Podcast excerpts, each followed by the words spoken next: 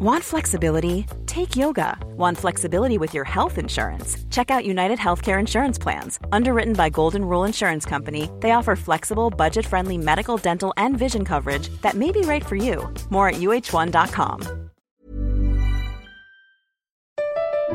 Comment contribuer à un monde de demain plus durable La saison 2 du podcast Créateur d'impact va chercher les réponses en immersion au plus près des bénévoles, dirigeants d'associations ou bénéficiaires. Des histoires inspirantes et émouvantes sur les motivations de ces aventuriers de l'humain qui s'engagent dans la construction de la société de demain. Generali, sponsor de votre épisode La Story, vous propose de découvrir Créateur d'impact, le podcast disponible sur toutes les plateformes d'écoute.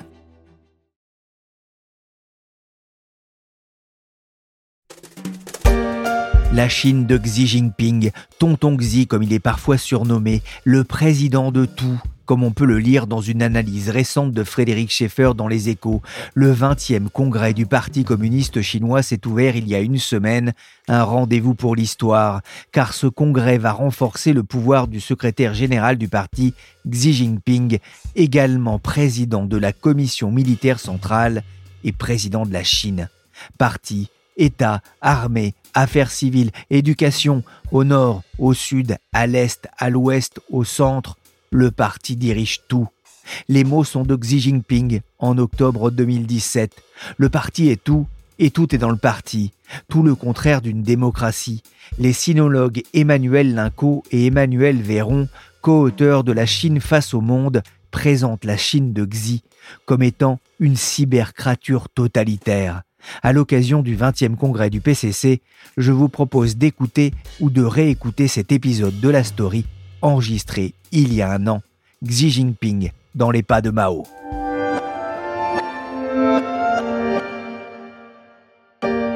Sur les 10 personnes les plus riches de Chine, eh bien 5 sont des patrons de la tech. On parle évidemment de Jack Ma pour Alibaba, mais aussi de, de Pony Ma, hein, le patron de Tencent, qui a le plus perdu, tout comme Colin Wang, le patron de Pinduoduo, qui a perdu un tiers de sa fortune cette année. Depuis le début de l'année, les six premières entreprises chinoises de la tech ont vu leur valorisation en bourse fondre de 1000 milliards de dollars, conséquence de la reprise en main de l'économie privée par Pékin. La Chine a fait tomber le masque et rappeler la prédominance du Parti communiste et du président de la République populaire de Chine, Xi Jinping.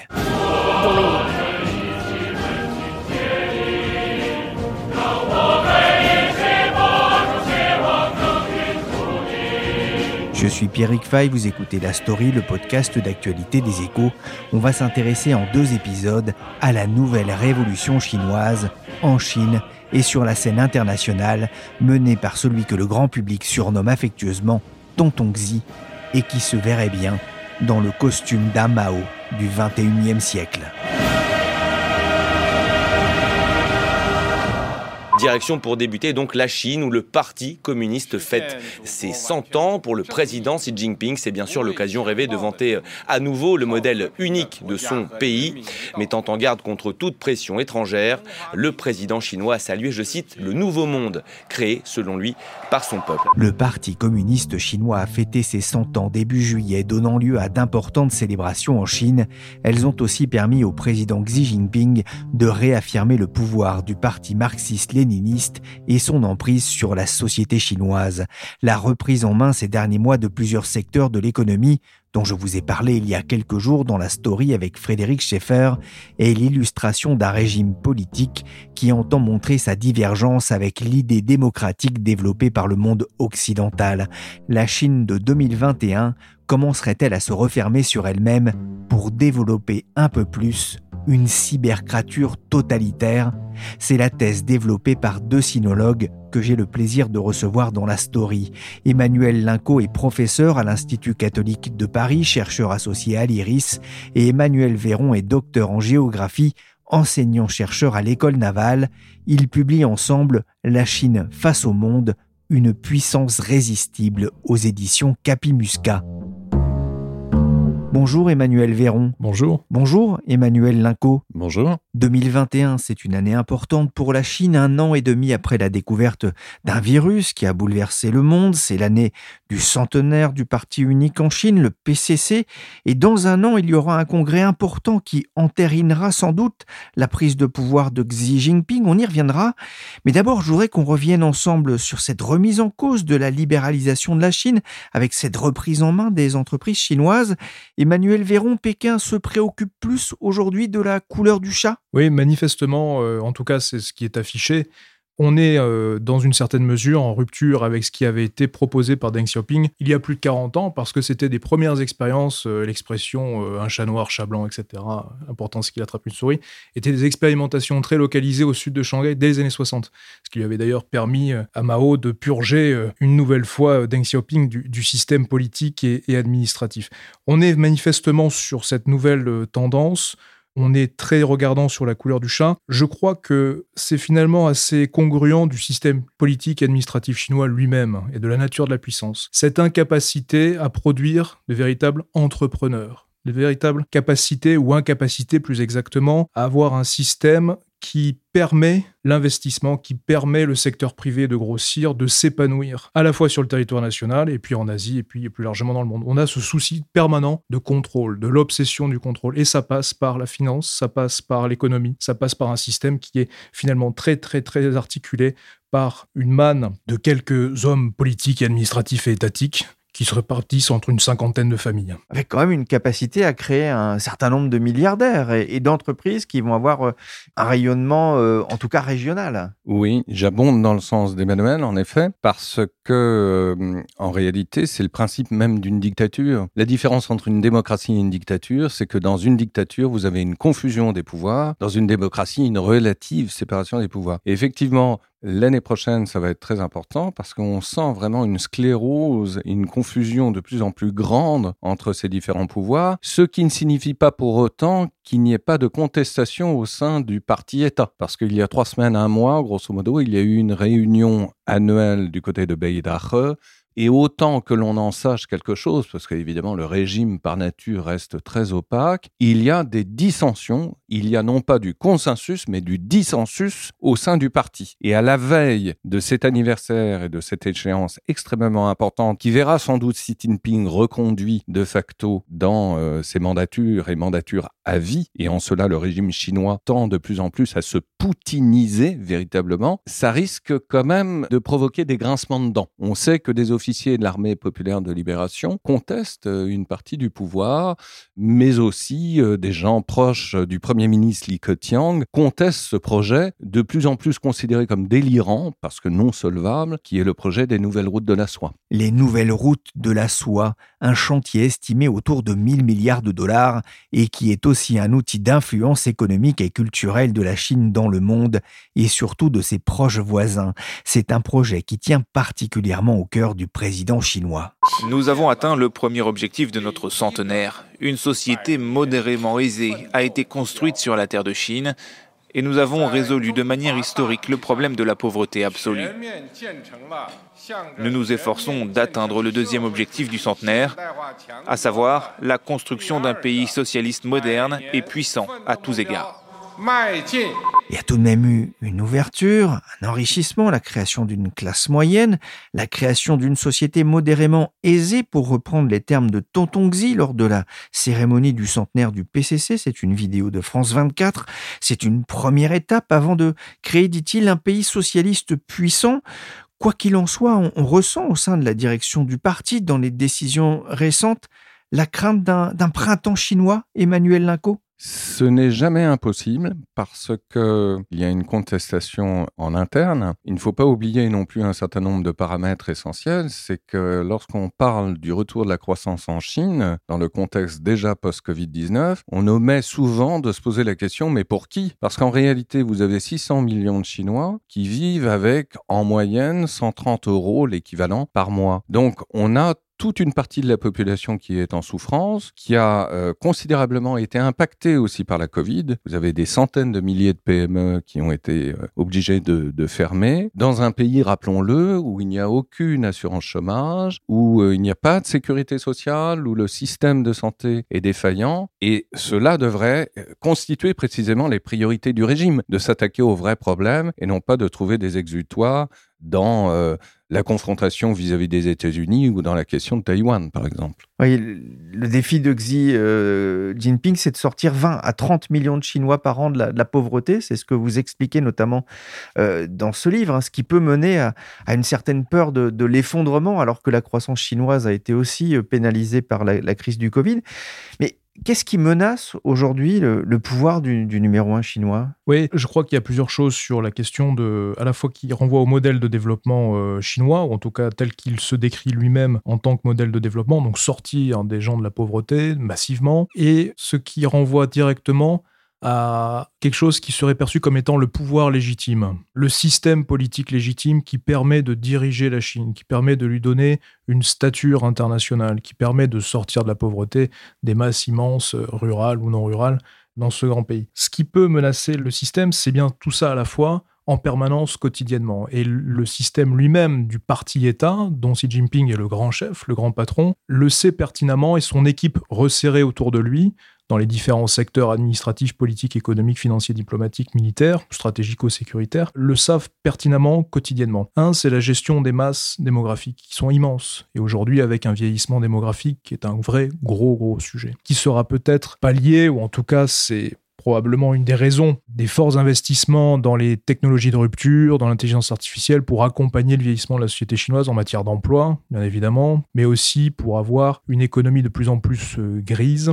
avec des personnes âgées qu'est-ce qu'on peut en faire, question de santé, etc., etc. Alors, si on revient sur la question de la pauvreté des supposées classes moyennes, et puis en dessous de cela, les classes de paupérisés. Premièrement, c'est la classe de milliardaires, ce que vous évoquez au début euh, de cette émission. Quand on regarde les milliardaires aujourd'hui chinois, ils sont tous plus ou moins articulés directement au précédent régime ou l'actuel régime. Et la plupart d'entre eux sont pour chasser, soit en Chine, soit à l'international. C'est la question des Fox Hunts, des grosses opérations, si vous voulez, de, sécurité euh, par les organes chinois, de contre-espionnage, etc., pour pourchasser ces gens-là, pour corruption, compromission, etc., sur le territoire ou à l'international. Ça, c'est le volet, si vous voulez, milliardaire. Mais effectivement, on a une classe de Chinois plutôt urbains qui se sont enrichis et sur lequel le parti doit miser pour les maintenir en laisse, cette société en laisse. Et enfin, nous avons encore une immense majorité de population qui est en dessous de cela, voire de situations de grande paupérisation.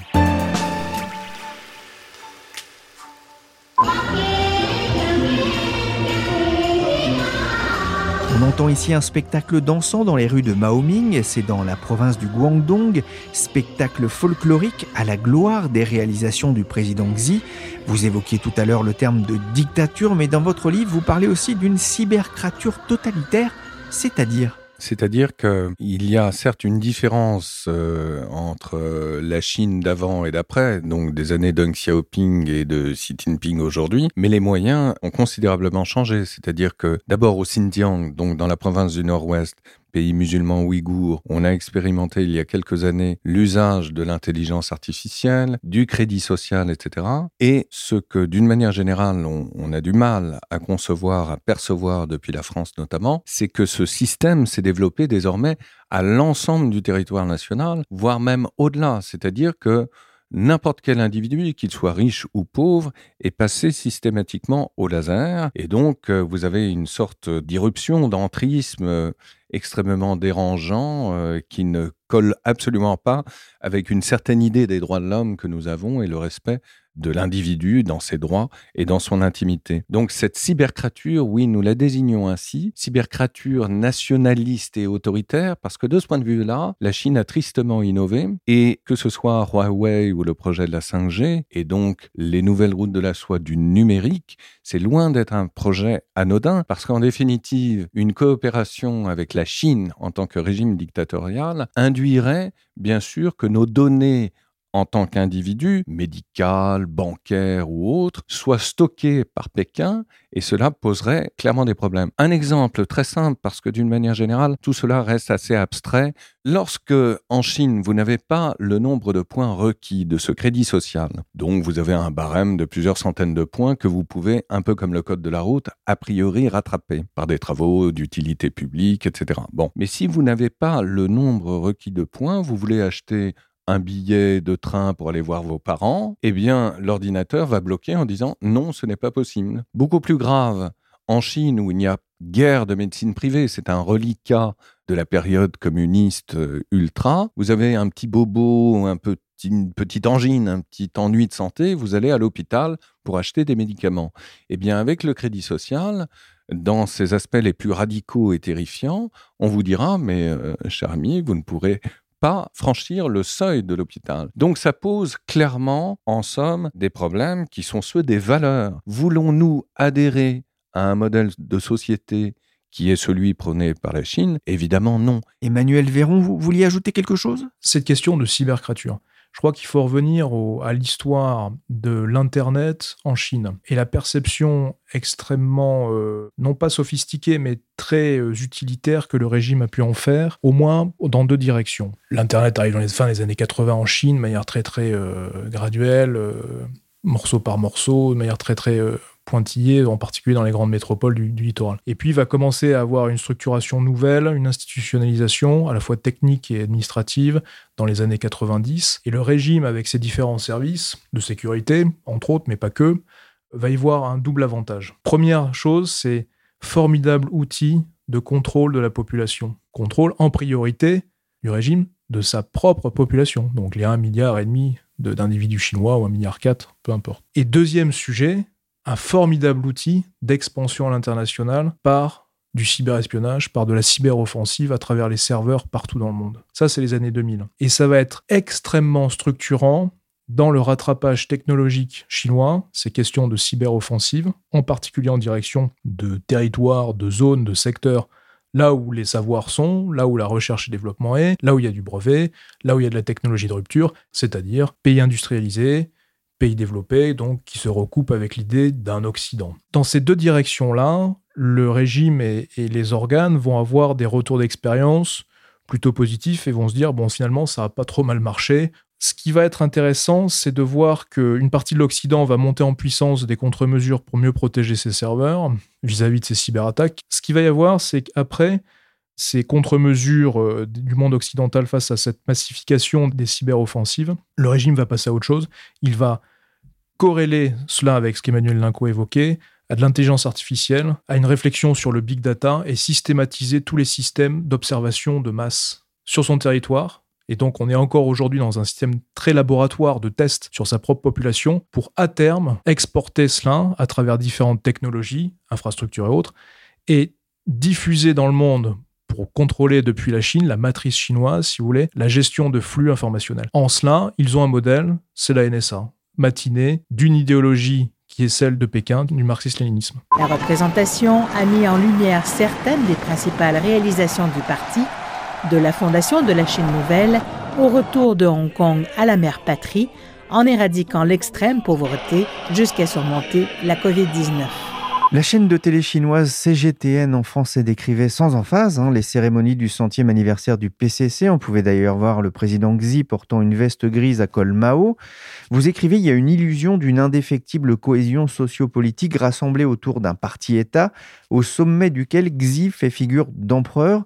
Xi Jinping, c'est le nouveau Mao qui règne sur euh, le centenaire PCC et ses 90 millions de membres Vous avez raison, et il faut rappeler que c'est le second parti au monde après le BJP indien, hein, donc c'est véritablement une aristocratie, mais ne pas sous-estimer le degré de résistance des populations civiles. Bien sûr, on le sait, sur les marges même de la Chine, les Ouïghours, les Tibétains, les Mongols, voire même Hong Kong. Et à l'intérieur même du régime, comme on le disait tout à l'heure, des dissensions manifestement de plus en plus fortes d'une partie de l'armée, du clan du Premier ministre Li Keqiang et peut-être d'anciens présidents, et puis surtout une forme de résistance passive. Et euh, j'y vois un, indice sociologiquement assez intéressant, y compris d'un point de vue euh, de l'évolution du marché et des consommateurs. C'est le mouvement que l'on a appelé Tangping, hein, c'est-à-dire ceux littéralement qui sont couchés et qui refusent d'obtempérer aux exhortations du régime. Euh, et vous avez une part non négligeable, alors combien de personnes, ça on n'en sait rien, mais non négligeable manifestement, qui s'y refusent. Donc qui optent non plus pour la trilogie qui a longtemps prévalu dans la Chine de Deng Xiaoping et après la Chine des réformes, travail, famille, patrie, grosso modo. On n'est plus du tout dans cette trilogie-là. On est déjà dans jouissance, individualité, et puis foutez-moi la paix, grosso modo. Vous voyez, c'est un peu ça, pour dire les choses d'une manière radicale. Et ça, évidemment, le régime euh, est pris de court, c'est-à-dire que ça marche pas, ça matche pas, sur les jeunes tout particulièrement, d'autant que le régime s'est tristement et stupidement, je dirais, distingué en interdisant aux jeunes l'usage des jeux vidéo. Alors, les quelques rares exutoires que l'on avait encore dans la société chinoise sont désormais interdits. Donc ça pose euh, clairement des problèmes de radicalisation, et c'est ce que nous disons aussi dans notre livre. Le grand paradoxe, c'est que cette population au moins depuis la tragédie de Tiananmen en 1989, un deal tacite avait été passé entre la société d'en haut et la société d'en bas. Nous, on fait de la politique, vous, vous faites le business. Et ça marchait plutôt bien, puisque tant que le taux de croissance euh, était suffisant, on achetait la paix sociale. Sauf que là, ça marche plus, et le problème, c'est que cette société chinoise qui était, depuis 89, assez apolitique, tout cas dépolitisé hein, d'une manière générale. Vous interrogiez jusqu'à récemment n'importe quel euh, citoyen chinois, il vous disait je ne fais pas de politique. D'une part parce que les gens ont peur, il ne faut jamais sous-estimer cette dimension-là. Véritablement une politique de terreur qui s'exerce à votre encontre mais aussi parce que, bon, bah, clairement, tant que le business marchait, euh, tout allait bien et, on regardait ailleurs. Bon, là, pour le coup, Xi Jinping, contre tout effet escompté, est en train de repolitiser malgré lui la société chinoise et les jeunes en particulier. Et alors, ce que l'on peut redouter, et ça, ce sont quand même des tendances lourdes qu'il ne faut pas sous-estimer, c'est que ces mouvements de résistance passive pourrait très bien rencontrer d'autres flux de contestation qui sont ceux de la périphérie de la Chine, savoir Taïwan, Hong Kong, Thaïlande, où s'est créé à partir de 2017 un mouvement de contestation jeune ayant recours là encore aux réseaux sociaux, c'est la Milk Tea Alliance. Et en fait, le risque serait la convergence de ces différents courants, si vous voulez, avec euh,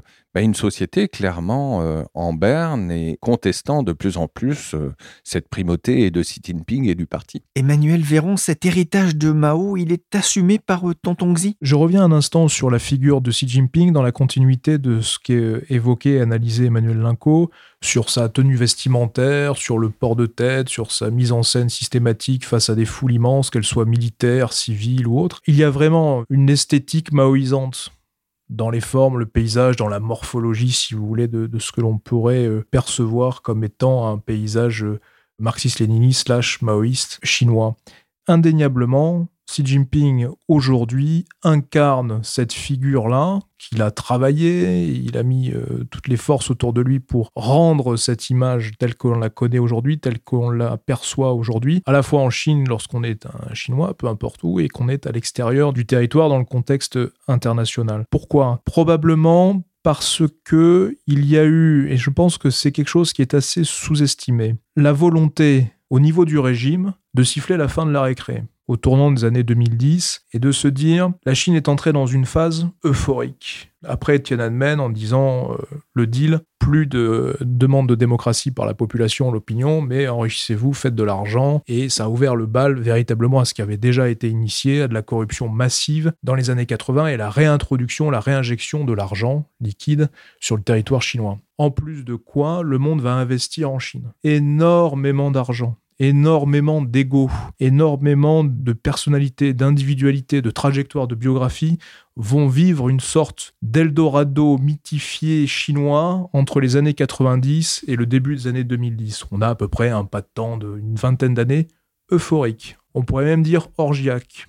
Je veux dire par là que le degré de corruption était inégalé ce qui a produit dans la société chinoise une forme de ressentiment vis-à-vis de l'Occident en particulier, assez facile de taper et cibler l'Occident, et aussi un degré de compromission jusqu'à très loin dans le territoire des administrations, des cadres du parti, qu'on soit au Tibet, au fin fond de l'Anhui, chez les Ouïghours, etc. Cette possibilité de faire des affaires, de s'enrichir à peu près avec tout et n'importe quoi, du licite ou de l'illicite, et qui va donner une image de la Chine qui va être celle d'un gigantesque, euh, si vous voulez, euh, ambiance euh, euphorique. Je n'utiliserai pas d'autres mots. Xi Jinping va, avec son équipe, regarder de près cela, puisqu'il était déjà dans les organes depuis longtemps et il était vice-président. Il va y avoir donc cette volonté de euh, nettoyer un peu les, écuries d'Ogias de la part du régime et d'incarner une nouvelle figure et de travailler sur un discours pour reprendre en main un petit peu le système. Ce qui explique en partie les millions de purges les millions de Fox Hunt Operation, là, de chasser euh, les manias, milliardaires ou millionnaires sur le territoire chinois jusqu'à l'international, pour remplacer, changer le système. Xi Jinping a voulu marquer si vous voulez, une différence avec cela et donner une stature autre à la Chine. Le sujet étant que la Chine a du mal et aura encore beaucoup de mal à, si vous voulez, pleinement s'intégrer au monde et à remplir la palette globale de la puissance. C'est une puissance imparfaite, c'est une puissance qui a l'expérience du temps long dans sa région pure et Xi Jinping est en train de travailler là-dessus. C'est une des raisons pour lesquelles il s'érige en nouveau Mao et effectivement, depuis Mao, on n'a pas eu d'homme aussi fort avec des moyens technologiques, cybernétiques, militaires aussi importants. 事儿，教改一改户籍改改改改改，便民惠民生活不累，精准扶贫不能掉队。把人民的期待变成我们的行动。C'est le rap anti-corruption de la chaîne CCTV avec des morceaux de Xi Jinping dedans. Merci Emmanuel Linco et merci Emmanuel Véron, co-auteur de La Chine face au monde, une puissance résistible aux éditions Capimusca. Dans ce livre, il parle aussi de la façon dont la Chine tente de refaçonner le système international à son image contre celui construit au sortir de la Seconde Guerre mondiale dominé par les États-Unis c'est le thème que l'on abordera prochainement dans un autre épisode de La Story, le podcast d'actualité des échos. Cette émission a été réalisée par Willy Gann, chargé de production et d'édition Michel Varnet. La Story est disponible sur toutes les applications de téléchargement et de streaming de podcasts comme Apple Podcast, Spotify, Amazon Music, Podcast Addict ou encore Castbox. N'hésitez pas à vous abonner pour ne manquer aucun épisode.